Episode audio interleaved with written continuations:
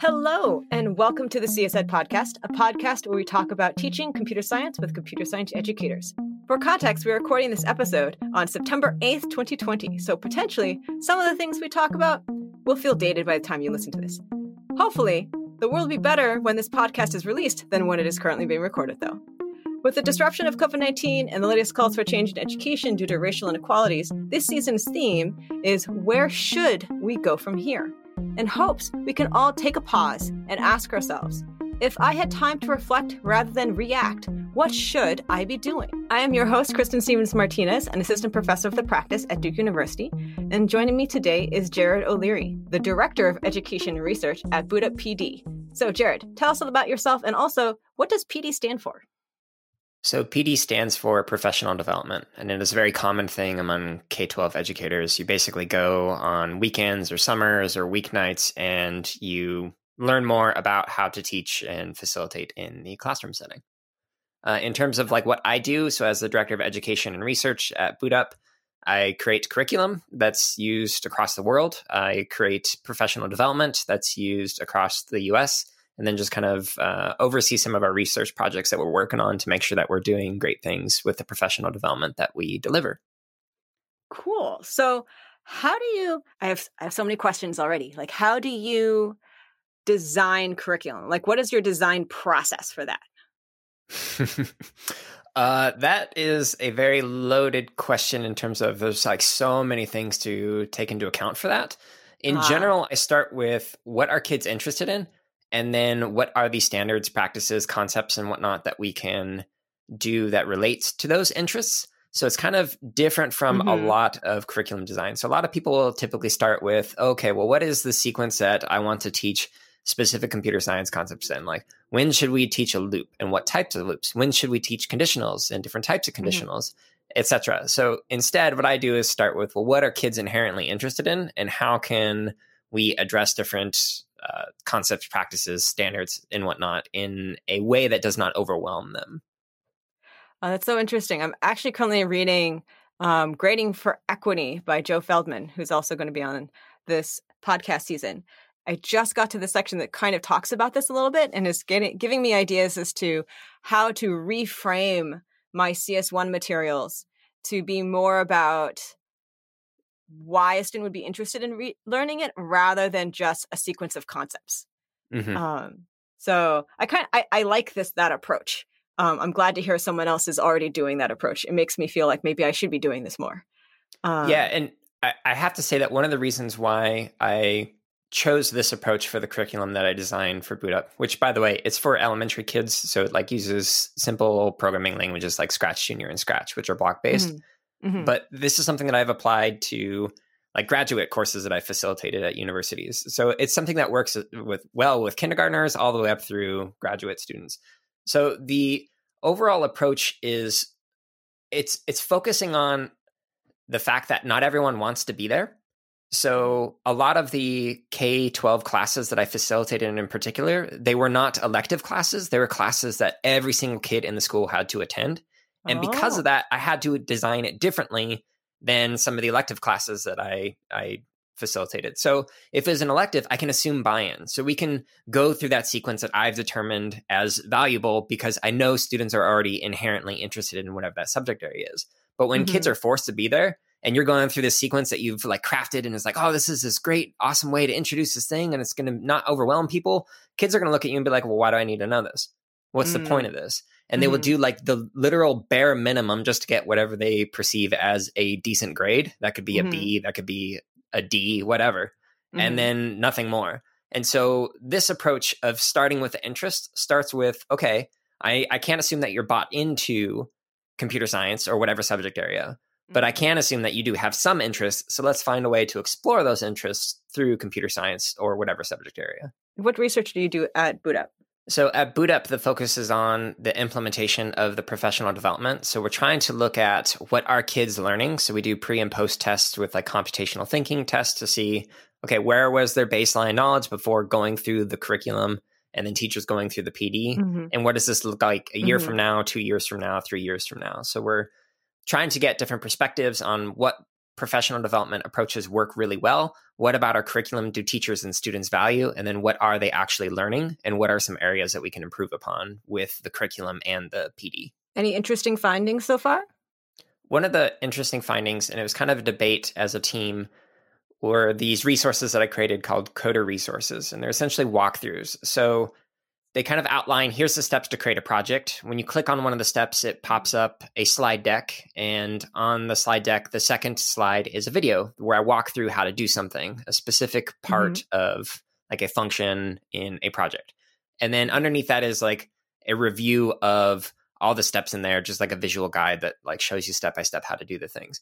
And what we we're debating is is this going to be valuable and will this make it so that students are able to learn better and what we found is that teachers really love this approach because it makes it so that let's say a kid is absent whether they're on vacation or sick or whatever and as mm-hmm. a class you're like on step five of a project but this kid missed steps one through four. What you can do is just kind of point them to the resource and say hey you can get caught up by going through this and then they're able to catch up on their own.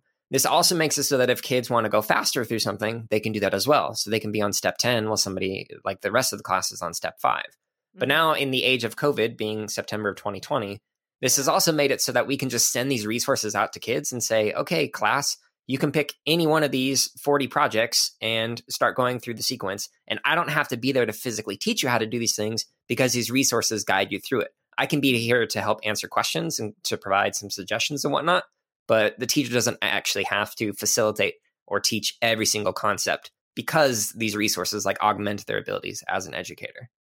Yeah. So the the main point of our conversation was about what can higher education and K through 12 education learn from each other. And now I'm I'm really curious actually about this research that you're working on because one of the things that I'm thinking about a lot is that our CS1 class I feel like could be flipped and turned into a asynchronous mastery based class. Mm-hmm. However, there's a lot of nuance and complexity in doing that transition. And it sounds like you've already done some of that by providing these students these resources that allow them to slow down or speed up. So I guess one question would be the context. How many students per teacher is there most of the time for your contact? And is this a required class or is it a optional class for a elective class for students? Yes. uh, all of the above. So it depends on the district that we're working with. So some okay. districts are doing implementation in a K 5 setting, some are doing a K 6 setting, some are K 8. Some are classroom teachers, general classroom teachers. So they might be teaching science, English language arts, mathematics, all of that in the same class. Others are specialists where they only teach coding or computer science all day long. Some mm. are paraprofessionals, some are library and media specialists. So, like, everywhere is different.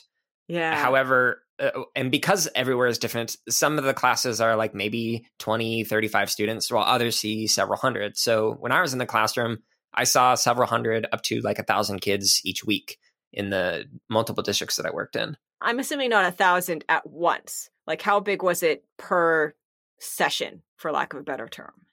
Yeah, so it's a thousand spread out throughout the week. So in Arizona, the laws were, and it may have changed since then, but when I was in the classroom, it was up to 35 students. So lots of different contexts and very varied, it sounds like. One question that I'm always wondering about stuff like this is how many students kind of slow down? How many students speed up for something that's kind of this flipped asynchronous model? Are you looking at that at all? Uh, so that's a good question. Uh, I'll I'll give a quick disclaimer of what my classroom looked like, and then kind of answer the question a little bit better. So my classroom, kids could pick from like four different programming languages. So I'm talking like the fourth through eighth graders and whatnot. So they could pick Scratch, they could pick Ruby, they could pick JavaScript, and they could pick Swift. And so in each one of those languages, it was using different platforms. Like JavaScript was using Khan Academy, Ruby was using Sonic Pi, Swift was using Xcode, and Scratch was Scratch. Mm-hmm. So kids could work on any one of those languages and work on any kind of project they're interested in, and I'd help guide them through different project options. Kids could also choose when they would turn in their assignments. So some kids would work on a project for two or three weeks. Other kids literally spent two plus years working on the same project every single time they came into class and just diving deeper and deeper into that. So my class was a little weird in Mhm. that there was like no fixed deadlines when everybody had to turn in anything. So you could move at whatever pace you wanted. And my role was to kind of facilitate Oh. walking around the Oh. class and getting kids to set their own goals every Monday. They had to fill out like a, a Google form. Here's my goal for the week and what I'm going to work on. And then I would try and hold them accountable to it. Hey, it seems Mhm. like your goal was too easy, or hey, it seems like your goal was too difficult. Let's adjust pacing and whatnot uh, each week that we were doing this. But when it comes to a classroom Mm. context that's not necessarily doing that and has fixed deadlines, it depends. So, in any kind of teaching environment, we can't really assume a base level of understanding that every single kid is going to have at the same level. So, there are going to be kids who come in who have been engaging in mod practices at the university level and have been coding for years. And they'll come into your CS class and be like, yeah, this is easy for me. I have tons of experience. And then you'll have some kids who will come in and be like, I don't really know what computer science is, but I know I can make a lot of money. So I want to do this thing. And I didn't have an opportunity in my schools to do this. So they will come in with some basic uh, understandings, maybe doing some formulas in, in Excel. And that's like the closest thing they've gotten to any kind of actual programming. Yeah. So with that range, everybody's going to move at different paces. And depending on what university you're at, you're going to have different expectations for different people who come in with different experiences. And this is just the part of teaching, whether it's a graduate course or a kindergarten course, everyone has different experiences with it. And so I can't really make a, a, a very uh, like a blanket statement that says like everybody was always faster or slower, etc. I think I, I just realized a nuance that you mentioned earlier in that there might not be any deadlines for Mhm. this curriculum that you've developed. So my question in some ways makes no sense if there's no deadlines to to track student progress. So if I rephrase my question, so I'm assuming the teacher knows the curriculum. And so when they're helping students, how much of the curriculum are they spanning as they're helping various students in the class? Like do they have to span the entire curriculum where like one student is still on section one and another student is on the like section N, the last one? Or are they more like over the span of four weeks ish or sections of the curriculum? I think is the thing that I'm curious about. Because for me, the idea of doing a flipped asynchronous mastery class, one question I have is how much of the curriculum will I and my teaching staff for the class have to span at the same time? Right. Yeah, that totally makes sense. It depends on implementation. So some teachers are implementing coding projects like one project per month. Some are doing multiple projects per week. Uh, some are doing we'll code only on Fridays for 30 minutes. Others are we're going to code for a month straight every single day for an hour and then we won't code again until next year. So it Wow. really varies. And in Mhm. terms of the span, it depends. So some teachers are not comfortable with that approach, which Yeah. is based on um, philosophers Deleuze and Guattari. So they talk about this approach called rhizomatic learning, where basically you're able to go at your own pace and in different directions from everybody else. However, a lot of teachers are much more comfortable with group pace stuff. So we're all going to work on this project. Some of you are going to be slower, some of you are going to be faster. That's fine, but we're all going to work on this project. And then other teachers are, well, here's three projects you can pick from. Which one sounds interesting? Go at your own pace. And then some are fully rhizomatic, and it's like, hey, here's 40 projects, pick one of those, or you can create your own, etc. Now, when it comes to a, a flipped classroom, it depends on how you implement it. So, like, I've taken some classes where it was semi flipped, and you could have like a week or two ahead of your current lecture that you could actually go and look at, and then you can come in and ask some questions about it. Whereas, like others, like in MOOCs, you could technically go at your own pace, and then you can choose to go into the classroom to engage in those discussions. And so, as a TA or as somebody facilitating that, you might engage in discussions that are week one content while somebody else is asking questions about week 10 content.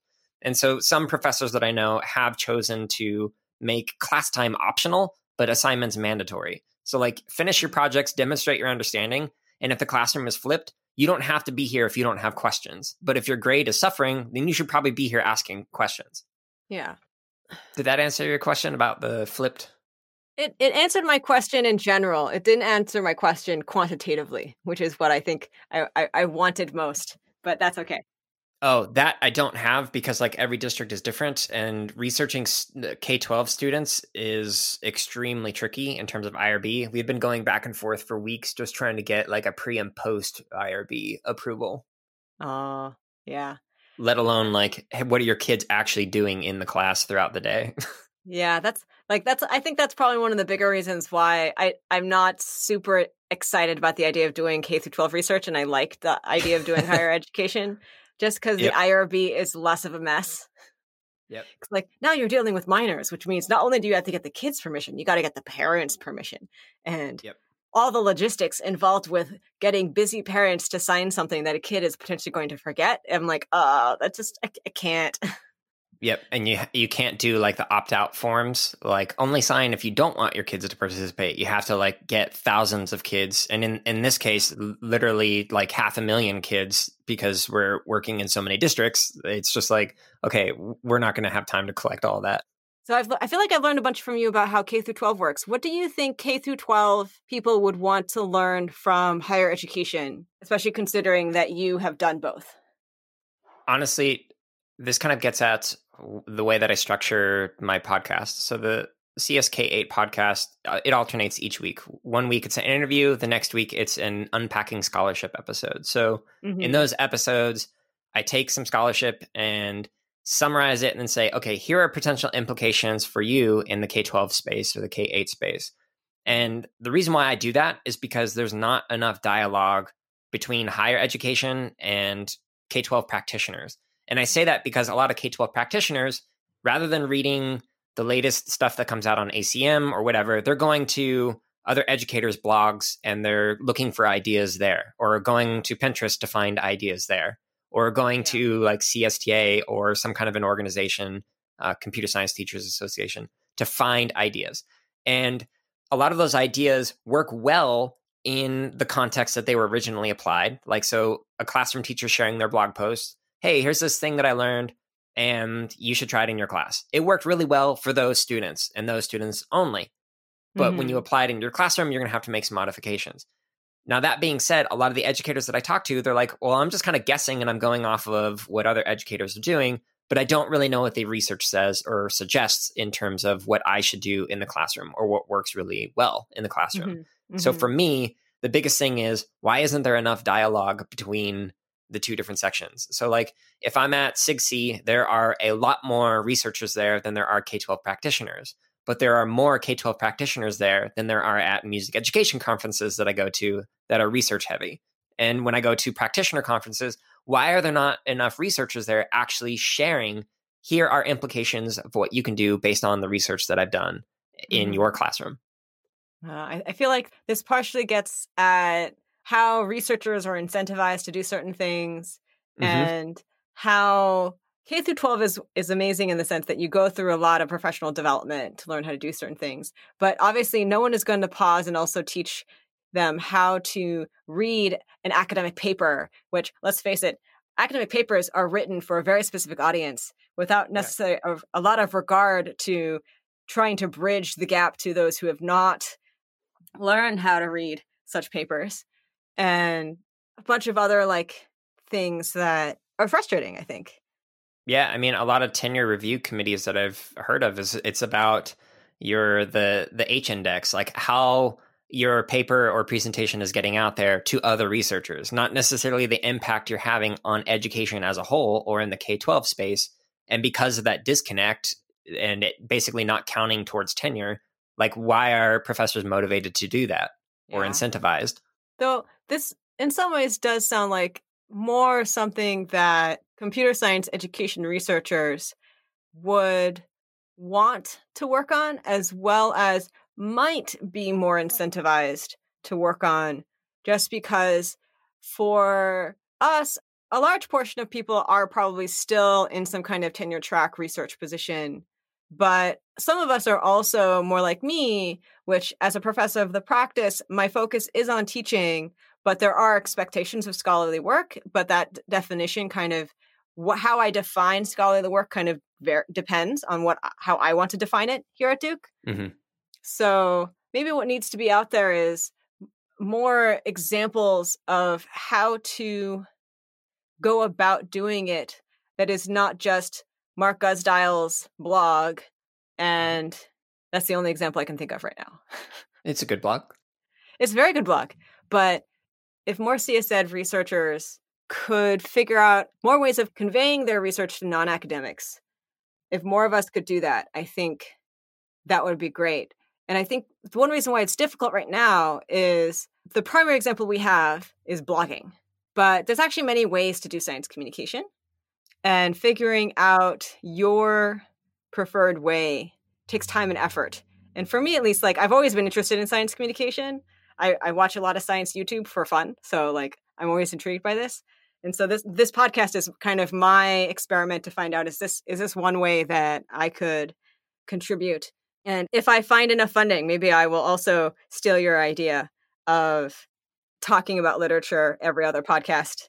Yeah, I, I don't know how it is in CS education or at Duke, but like a lot of the music education professors that I know that are like R1s, if they publish something in a practitioner journal, it basically doesn't count towards their tenure. What counts towards their tenure is publishing in a more quote prestigious research journal that practitioners don't actually read. So there's still that disconnect. And then there's still that distinct disconnect at conferences where it's like, well, the researchers go to these um, conferences or sessions, and the practitioners go to these conferences or sessions.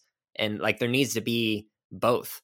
Yeah. I think probably also there's a bit of um, experts fallacy happening in the situation too, where the researchers are like, I can read this paper therefore anyone can read this paper and you're like no you're forgetting something education expert that i'm sure you you will remember if i remind you that there is such a thing as experts fallacy and therefore a non-academic cannot read your paper and does not right. necessarily understand what is going on yeah and if we like dive a little bit into like curriculum nerddom so there's like different types of curriculum so there's the intended curriculum this is what I designed and what I want students to know when they walk away from this curriculum. There's the mm-hmm. taught curriculum, which is sometimes includes like supplemental things, like the professor going, "Well, I'm going to teach this thing differently than what's intended here." There's mm-hmm. the experience curriculum by the students in terms of, well, this is are the things that I went through if I was there or not there, and the things that mm-hmm. I learned outside of it.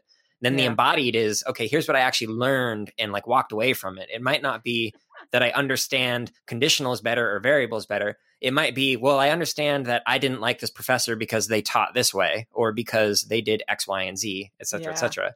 Then there's also like the hidden curriculum, which is like the little subtle things that aren't overtly stated. Like one of the things that's often said in like elementary schools you learned how to follow rules and follow directions and so that's mm. like with mm. following straight lines walking to and from being quiet in certain areas and not in others like yeah. how to use your voice and your body in different locations and, and different times of day like the way you are on the recess is different than the way you are in the library etc then there's also like well what is actually tested so we might have this like awesome intended curriculum but when you look at what's tested like most of the stuff that you find important doesn't matter because it's not tested. And then, like, if you go out even further, there's the null curriculum, which is okay, you taught this class, but what was left out of it? So you taught computer science, but did you actually uh, at all talk about data or networking or coding or whatever? Like, depending on what area you focus on, you're going to have to leave out stuff. So there's like all these different layers of curricula that you have to look at.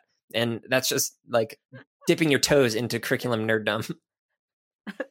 I, I'm I'm having a moment of like this makes me feel like I should just like throw throw in the towel now. Like it's too much effort. It's too hard. Let's just not try. And then another part of you is like, but but it's important. We have to yeah. do it. And then you then you figure out, okay, what is the one thing that I can do now? Which feels like a very nice segue to what I'm planning to ask all of my season's guests. What suggestions do you have for something we can do right now, accomplish in a year, and try and accomplish in five years? Yeah, the biggest recommendation that I generally give to any researchers or practitioners is read outside of the field, and you will start to learn all sorts of new things that you can bring into your understanding. Like I, I mentioned before, and in some of the podcasts on my podcast, like rhizomatic learning is from philosophers, and they were looking at like root structures and whatnot. And so, like, looking at herbs and like ginger roots and things like that has informed education. I took a sports psychology class that informed my approach to expertise and skill acquisition and whatnot. So I've taken classes on discourse analysis and video games and learning. And so, like, looking at video games and how people learn how to play the game informs the way that you can design curriculum or design educational experiences like a class, etc. Or if you look at sociology, you can look at some of the power structures that influence education and learning, which is really important considering all the discussions that have been going on with Black Lives Matter and things like that. Like you can look at that f- through a sociology lens and apply that into your classroom setting. So the the biggest recommendation that I can give for right now is read outside of the field. In terms of a year from now, what I'd, I generally recommend is just take these new ideas and experiment with them. Even if you like say to the students that you're working with, "Hey, I'm going to try this thing. I don't know how it's going to go, but like just bear with me and give me some feedback afterwards. It might go really well or it might just completely bomb and we can laugh it off and try something different the following week." In terms of 5 years from now, just know that this is a process and as you continue to experiment each week or each class with new ideas, eventually when you get to year five you're going to have this new bag of tools and tricks that have been tested in different environments and you can apply them in different settings and be like oh well this particular class in cs1 is just really not understanding this but a classroom three years ago when i tried this one thing it worked really well so i'm going to try it again here and maybe modify as needed so that's kind of my general recommendation read outside of the field start applying it today and eventually know that you will have a set of tools that you can use because you've been reading outside of the field and experimenting with your pedagogy.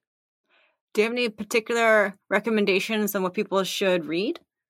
It depends. So, like, I personally have an interest with like neuroscience and sports psychology and like video games and learning. So, I'd recommend just kind of like starting with your interests and then going from there. I could certainly give um, other recommendations. Like, so for example, Kristen, you're interested in like large classroom settings and whatnot. So there's a, a, media studies scholar named Henry Jenkins who I believe was and possibly still is at UCLA.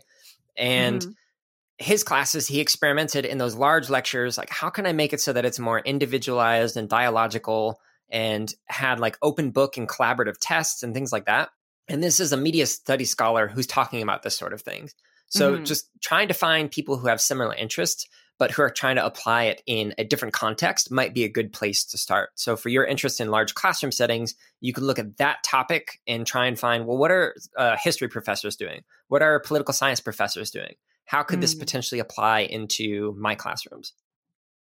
Well, that sounds like another interesting recommendation might be to find someone that has a similar context to you, or you're you're also have a similar interest in some way, and ask them what they should be reading. Because like I've actually never heard of this person before, and I'm definitely going to look him up later. Yeah, and like uh, so even outside of that, you could also look in like K-12 spaces. So going with the idea of large classrooms and with my background in music education, like what are the band directors doing? So like I've worked in bands with over 100 students in them and how do you facilitate those learning experiences to have high quality performances come out of that? And so there are ways that you can work with 150 kids to achieve great things as a group and what are some of the potential things that you could learn from like marching band directors that you could apply in your context? What can i learn from a marching director as someone who's been one? Do you have a soundbite for me? Yeah i mean marching band directors typically have several staff members who are essentially like the tas you have students who are teaching each other who you could also do in your class and you have things broken down in different sections. So like you have like woodwinds, brass, uh, percussion, guard, etc. And within that, you have subsections. So, like in the woodwinds, you have like clarinets are doing their own thing, saxophones are doing their own thing. So these mm-hmm. could all be small groups in your class, and you could assign like group leaders who are like supposed to teach something, and the TAs kind of like oversee what they're all working on. And so you could break out into small groups. Say, here's your goal. We're all going to work on this particular concept and spend some time doing that. And then that allows TAs and yourself to kind of like facilitate in smaller group settings and then you pull it back as a group and go okay now let's see where we're at. Like what you mentioned on on my podcast with like let's do a poll. If people are not doing well on this particular concept you then break down into the sections then you do a poll again afterward and see okay did we learn from these small group instructions? That is very similar to what a lot of marching band directors do in terms of how they work in small groups in a full group setting. Do you identify specific students to lead those groups Yeah, and I have had some of those rotate. So we would have like each week the who that identified student is would rotate, and the reason for that is because I have found that I have learned and students have learned really well when they have to teach a concept. And so if it's not mm-hmm. just one student teaching it over and over and every student's having to do that, then they have to take some ownership of the understanding because otherwise they're going to fail themselves and the group that they're working with. Oh, okay. I like that idea. Like one thing I was wondering is like how do you identify who is the the the student lead, but you basically turned it around and said I'm not going to identify one. We're just going to rotate. Cool. All right. So as we close out, let's close with TLDL, too long didn't listen. What would you say is the most important thing you'd want our listeners to get out of our conversation? We technically had like two main areas. In general, I think the TLDL would be that whether you're K 12 practitioner, researcher, higher ed, educator, whatever, we can learn from each other and not just in the field of computer science education, but outside of it. And while we're learning outside of these fields, we need to find ways to better communicate that to each other. So we need to have practitioners and scholars collaborating with each other. So one way that a lot of people are doing that nowadays is through RPPs, so research practitioner partnerships. And that is one great way to mm-hmm. do that.